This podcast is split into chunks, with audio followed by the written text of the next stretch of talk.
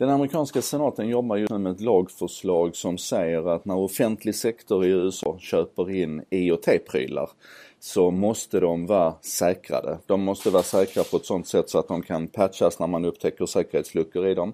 Att man kan byta lösenord. Lösenord får alltså inte lov att vara hårdkodat. Och sist men inte minst, de får inte lov att säljas med några kända säkerhetsfel. Och det kan ju låta som en självklarhet men så har det tydligen inte varit.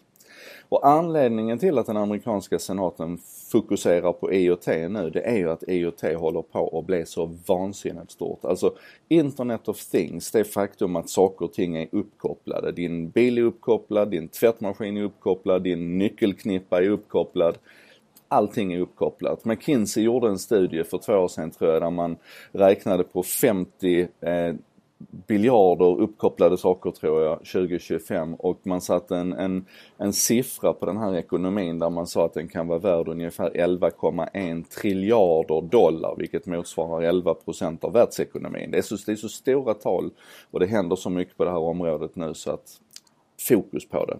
Och fokus på säkerheten på det här området för att så sent som, ja det händer varje vecka egentligen, men oktober 2016 så hade vi en en, en, eh, ett, ett jättehack av eh, webbkameror och skrivare och grejer som skapade en sån här denial of service attack som slut ut stora delar av, av internet egentligen.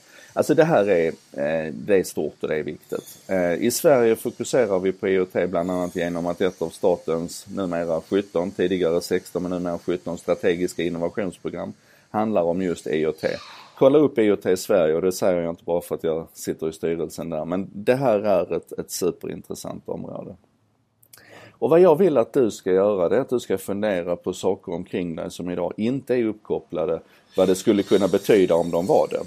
Och ett av mina mer extrema exempel som jag tvingar mina stackars workshopdeltagare att arbeta med ibland är att jag håller fram en pappersmugg. Ni vet en sån här man får på, på Starbucks eller på Espresso House. En vanlig pappersmugg. Och så säger jag, tänk dig nu att den här pappersmuggen har samma kapacitet, samma förmåga som din iPhone. Alltså samma sensorer, samma uppkopplingsförmåga. Den kan läsa fingeravtryck, den kan känna temperaturer, den vet var den är någonstans. Eh, den kan kommunicera tillbaka till dig och den är internetuppkopplad. Vad skulle en sån pappersmugg kunna göra? Vad skulle den kunna betyda? Vilka, vilka affärsmöjligheter ser du? Vilka möjligheter ser du till bättre sophantering? Vilka möjligheter ser du till bättre hälsa? Lek med en sån tanke och låt den fara iväg med dig. Men du ska göra en sak till faktiskt. Och det är att nästa gång du handlar någonting som är internetuppkopplat, nästa gång du handlar en ny skrivare, vem handlar skrivare idag förresten? Men nästa gång du handlar en, en ny tvättmaskin och den är internetuppkopplad.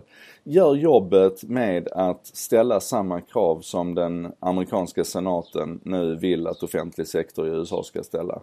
Den ska gå att patcha, det ska inte finnas ett hårdkodat lösenord i den och eh, det ska inte säljas med några kända säkerhetsfel.